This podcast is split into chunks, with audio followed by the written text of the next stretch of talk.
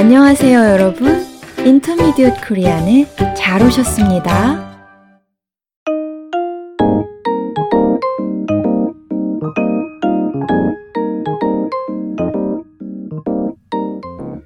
여러분, 안녕하세요. 유쌤입니다. 안녕하세요, 민쌤입니다. 민 선생님, 어떻게 지내셨어요? 다음 주부터 성인반 수업 시작하신다면서요. 네, 그래서 수업 준비하고 반 편성 하느라 조금 바빴어요. 어린이반보다 일찍 시작하시네요. 네, 개인적인 사정으로 일주일 먼저 시작하게 됐어요. 그렇군요. 이번 학기에도 수업 재미있게 하세요. 고맙습니다. 오늘은 일상생활에서 자주 사용하는 표현을 배우는 시간인데요. 무슨 표현 준비하셨나요? 오늘은 다면서요? 라는 표현을 배워보려고 해요. 다면서요? 일단은 질문을 하는 거네요. 네. 유 선생님은 어떤 경우에 다면서요? 라는 질문을 하시나요? 글쎄요.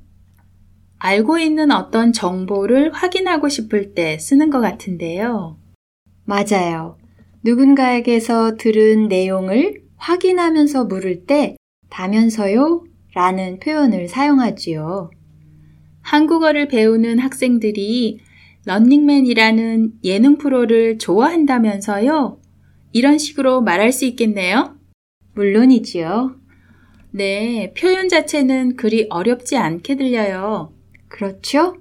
그런데 이때 주의해야 할 점이 있어요. 주의해야 할 점이요? 네. 말하는 사람의 톤에 따라 가볍게 따지거나 빈정거리는 느낌이 들 수도 있거든요. 그래서 사용하실 때 톤에 신경을 써야 해요. 예를 한번 들어볼까요? 어떤 외국인 친구가 자기는 매운 음식을 못 먹는다고 평소에 말했어요. 그런데 어느 날 함께 식사를 하는데 매운 김치찌개를 너무 잘 먹는 거예요.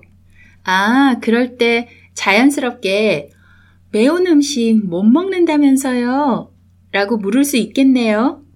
그렇지요. 그런데 놀라는 톤으로 얘기할 수도 있지만 지난번에는 못 먹는다고 했는데 어떻게 된 거야?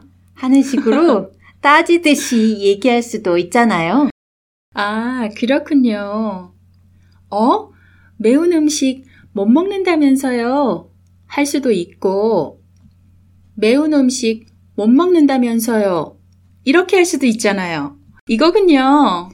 네, 느낌이 많이 다르죠? 청취자 여러분, 톤을 신경 쓰면서 사용하는 것 꼭 기억하세요. 이제 다면서요를 어떻게 활용하는지 알아볼까요? 네. 먼저 형용사는 기본형에서 다를 빼고 다면서요 를 붙이면 돼요. 그냥 쉽게 기본형에 면서요 를 붙이면 안 되나요? 그렇게 하셔도 돼요. 멋지다. 멋지다면서요? 아프다. 아프다면서요? 문장으로 해볼게요. 내장산 단풍이 그렇게 멋지다면서요? 같이 따라해 볼까요? 내장산 단풍이 그렇게 멋지다면서요? 김 선생님 아이가 아프다면서요? 따라해 볼까요? 김 선생님 아이가 아프다면서요? 여러분 잘하셨어요. 그럼 동사는 어떻게 활용하는지요? 기본형에서 다를 빼고 마지막 글자에 받침이 있는지 없는지 보세요. 받침이 있는 경우와 없는 경우가 서로 다르군요. 네, 받침이 있을 때는 는 다면서요를 붙이면 돼요. 먹다, 먹는다면서요? 읽다, 읽는다면서요? 문장으로 해볼게요. 한국어 배우는 친구들하고 주말에 갈비를 먹는다면서요? 같이 따라해 볼까요? 한국어 배우는 친구들하고 주말에 갈비를 먹는다면서요? 아이가 영어로 된 신문을 읽는다면서요? 따라해 볼까요? 아이가 영어로 된 신문을 읽는다면서요? 좋아요. 그럼 기본형에서 다를 뺐는데 마지막 글자에 받침이 없을 때는 어떤가요? 받침이 없을 때는 니은을 붙여서 니은다면서요? 라고 해요. 니은 받침을 붙여준다고 생각하면 쉽겠네요. 그렇죠? 가다, 간다면서요? 보다, 본다면서요? 문장으로 해볼게요. 이번에 방탄소년단이 뉴욕에 간다면서요? 같이 따라해 볼까요? 이번에 방탄소년단이 뉴욕에 간다면서요? 지호 씨하고 수영 씨가 주말에 영화를 본다면서요? 따라해 볼까요? 지호 씨하고 수영 씨가 주말에 영화를 본다면서요? 정말 잘하셨어요. 그럼 과거의 사실을 표현할 때는 어떻게 하나요? 그때는 동사든 형용사든 at, 엇 다음에 다면서요를 붙이면 돼요. 많았다, 많았다면서요? 운동했다, 운동했다면서요? 이렇게요? 네, 맞아요. 그럼 여기서 다면서요? 라는 표현이 들어간 대화를 들어볼까요? 그럴까요? 수영 씨, 이번 주말에 경복궁 구경 간다면서요?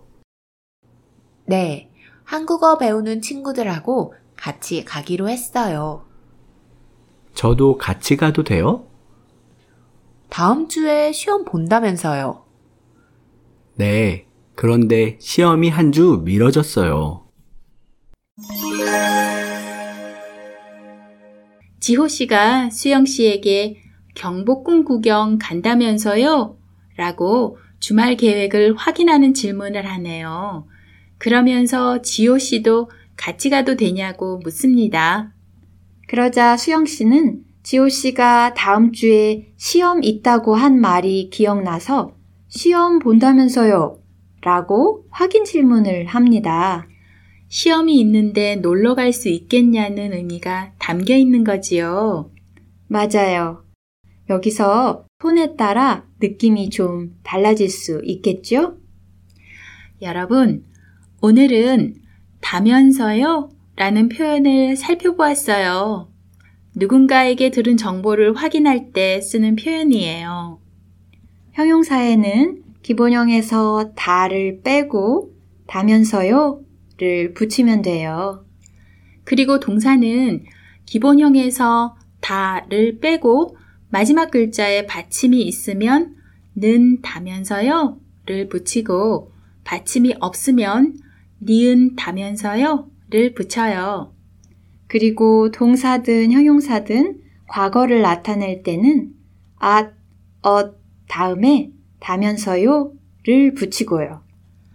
여러분, 이 표현은 동사나 형용사를 바꿔가면서 연습을 많이 해야 익숙해질 것 같지요. 네, 다른 것도 그렇지만 특히 언어는 연습을 많이 해야 자연스러워진다면서요? 네, 맞아요. 여러분, 정보를 확인하고 싶을 때 다면서요를 사용해서 연습 많이 해보세요. 저희는 다음 시간에 다시 찾아뵙겠습니다. 안녕히 계세요. 안녕히 계세요.